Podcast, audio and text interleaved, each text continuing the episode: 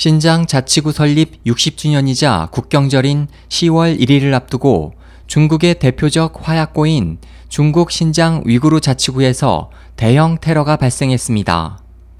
23일 홍콩 뉴스 사이트 둥앙에 따르면 지난 18일 아커스 지구 바이청현 테러 커진 소재의 한 탄광 기숙사에 흉기로 무장한 다수의 위구르족이 난입해 경찰 5명을 포함해 최소 40여 명의 노동자들을 살해했습니다.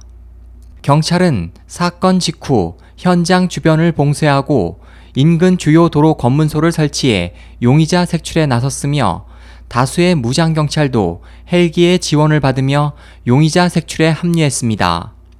하지만 현재까지 이번 사건과 관련한 구체 정황을 전혀 공개하지 않고 있습니다.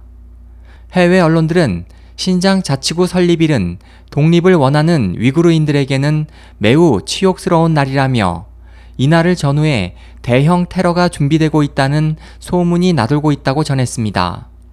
중국 당국은 국경절을 앞두고 우르무치를 비롯한 신장 위구르 자치구 전역을 엄격히 통제하고 있지만 해당 지역이 워낙 넓은 데다 최근에는 동투르키스탄 해방 조직까지 테러를 계획하고 있어 언제든 대형 참사 발생 가능성이 높은 화약고입니다.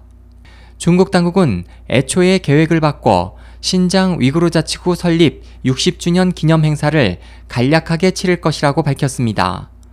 SOH 희망지성 국제방송 홍승일이었습니다.